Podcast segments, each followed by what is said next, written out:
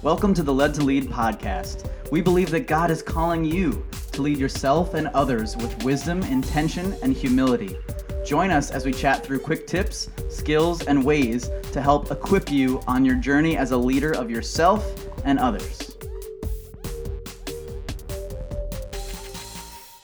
Hey guys, and welcome back to the Led to Lead podcast. VJ here with you and Doyle by my side. Hey, What's VJ. up? Happy 49ers win day. Yeah, happy happy 49ers win for sure.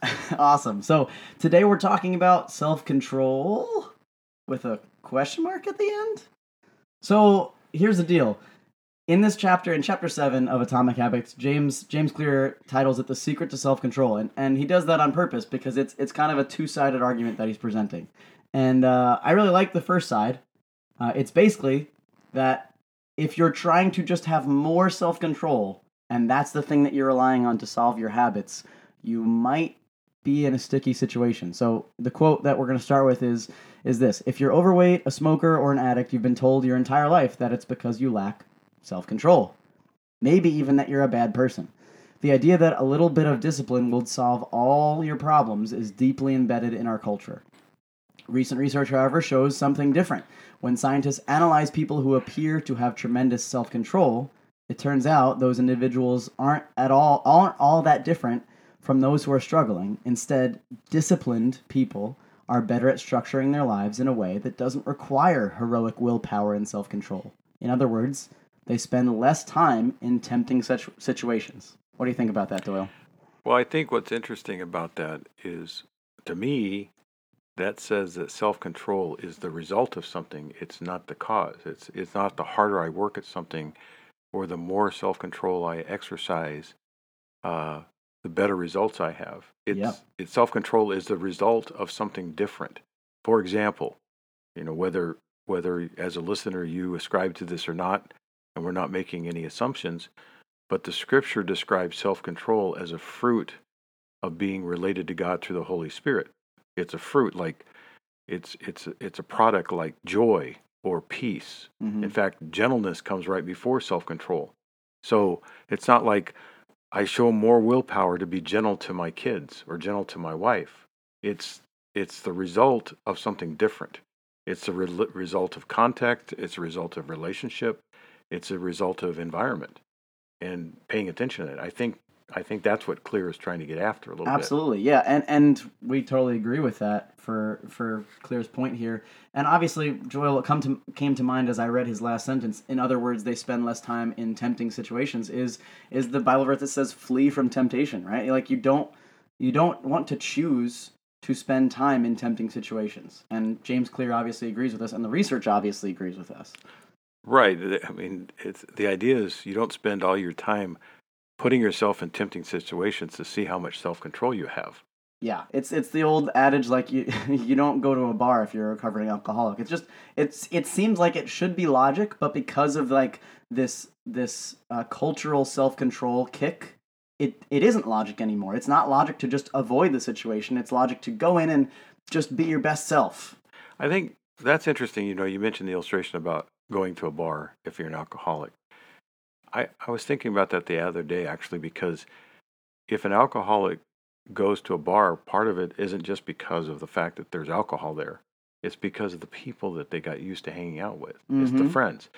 So now what changes, which is affecting their ability to have self control, is if they receive a lot of encouragement from other fellow alcoholics, so to speak, that hey, it's great to see how you're doing and how everything is is moving in your life, that kind of negates the context because it minimizes the temptations that's, that's there. It's just a, kind of a mysterious thing.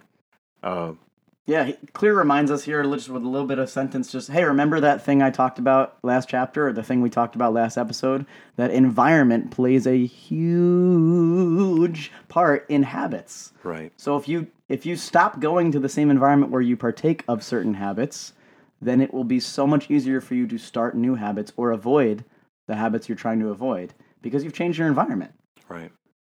So, what does it mean then, do you think, to change your environment? I mean, does that mean, for example, again, I don't want to get just hung up on the alcohol issue, but does that mean that the alcoholic should never go to the bar anymore and that they they need to change their whole environment and now they go to the library or they go to church or they what what does that mean exactly? That's such a good question, and in fact, uh, James spends a whole chapter, I believe, on it in a few chapters.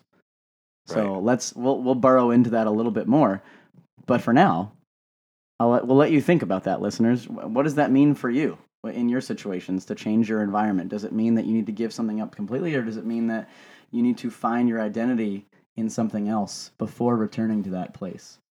So for now, the main emphasis is that one of the most practical ways to eliminate a bad habit is to reduce the exposure because the exposure is a cue that kicks you into that habit. Yeah. Yeah, absolutely. And we, we really hit this hard last episode. I hope you guys listened to that. That's I think it's been my favorite episode so far, Doyle. Well, I, I agree. I think that it's so critical, especially because there's so many opportunities for us to exercise good habits. And all it takes is just adjusting or changing the environment that you're in. Um, I was thinking, I think of, I was thinking of the scripture. It says, "Bad company corrupts good morals." Mm-hmm. So if you change the people you hang out with, uh, it it affects your habits in- Absolutely. in a good way. And if you if you don't, the Clear continues by saying this. He says bad habits are autocatalytic, meaning the process feeds itself. They foster the feelings they try to numb. So you feel bad and you eat junk food, but because you eat junk food, you feel bad. and you watch TV to make uh, makes you feel sluggish, so you want to watch more TV because you don't have the energy to do anything else. Or worrying makes uh, worrying about your health makes you feel anxious, which causes you to smoke to ease your anxiety, which makes your health even worse, and soon you're feeling more anxious. They're all bad habits, or one of the signs of a bad habit is that it's a downward spiral. It continues to feed itself, even though you might be doing it to try to feed something else, right? Your TV for entertainment or food for pleasure or whatever. It, it really feeds itself and it continues down that spiral. It's interesting. I was I was at somebody's apartment the other night uh, in New York City, and in their apartment, at the end of one part of the room, one wall is covered with two large bookcases from floor to ceiling, hmm filled with books, all sorts of different books, history, theology, whatever it might, whatever philosophy, so on. But I was thinking about this the other night when I was sitting in that room with about 25 other people. There's there's no sign that there's a, t- a TV. And I thought how different the environment feels. Yeah, There wasn't even a TV there to think about. right. And I thought how different the environment would have felt if somewhere in the room or on one of the walls there was also a television. A Yeah. flat screen TV. It's not there. It's true, and it's weird. It's weird for us to think of that in, in our culture, but the way you design your house or the way you put things up in your house, it tell it talks about your decision making. It talks about your life rhythms, and it talks about in in some ways your morals. Right. What's important to you? That's Right. what I mean by that. Right. So anyway, that's what I think that we're drawing from from this chapter or this section of Clear's book that hopefully can be practical. Yeah, I, I wanted to add one more thing. So, uh, just to re- go back to what Clear was saying earlier, that that oh, if you're an addict, you should just be making better decisions, right? And there's there's part of that that's true, right? Because at one point, the addiction was started by a string of bad decisions, right? But it's not it's not just making better decisions that's going to help you. It's it's it's changing your environment, like we talked about. Um, trying to make the right decision in the same addicting circumstance or context is a recipe for a lot of frustration and really real depression. I agree. And so I think if we could encourage you to do anything, make a list, create a log of, of the different environments that you're in. Pay attention to how much time you spend in those various environments. And pay attention to what happens to your self control or to your thinking or how you feel. Like VJ mentioned the quote about feeling sluggish. If you're in a certain environment and you're feeling sluggish all the, all the time, pay attention as to why and maybe that's a good sign that you should change the environment, which will end Absolutely. up have a positive effect. Absolutely. And so here's my here's my little tag for you know people who are saying, well, this is supposed to be for leaders. What what do we do? Well, if you're not doing any of these things, you can't tell people them. So if you're too sluggish because you're watching TV and then you watch more TV because you're too sluggish, how the heck are you going to tell other people that they should stop watching as much TV or eating less food or buying less stuff or all the things that you would like to communicate to the people that you want to encourage or uh, groom as as business employees or groom or you know uh, develop as future leaders, you you can't communicate any of those things effectively without actually putting them into practice. So this is one uh, one of those frequent episodes where we say leaders, you need to do this before you actually tell other people to do this. Be a good model. Absolutely. Right. 'Cause Sounds with- good. Yeah, without that, you, you're not being led to lead. Right. Oh, see, I threw the podcast Uh. name in there. So, on that note, this is the Led to Lead podcast. This series on atomic habits is sponsored by Royal Oaks Counseling. Royal Oaks Counseling seeks to empower people through a biblical worldview to be set free of limitations in their lives caused by fear, anxiety, and doubt. This process includes challenging, comforting, and providing necessary tools for freedom to take place in their lives.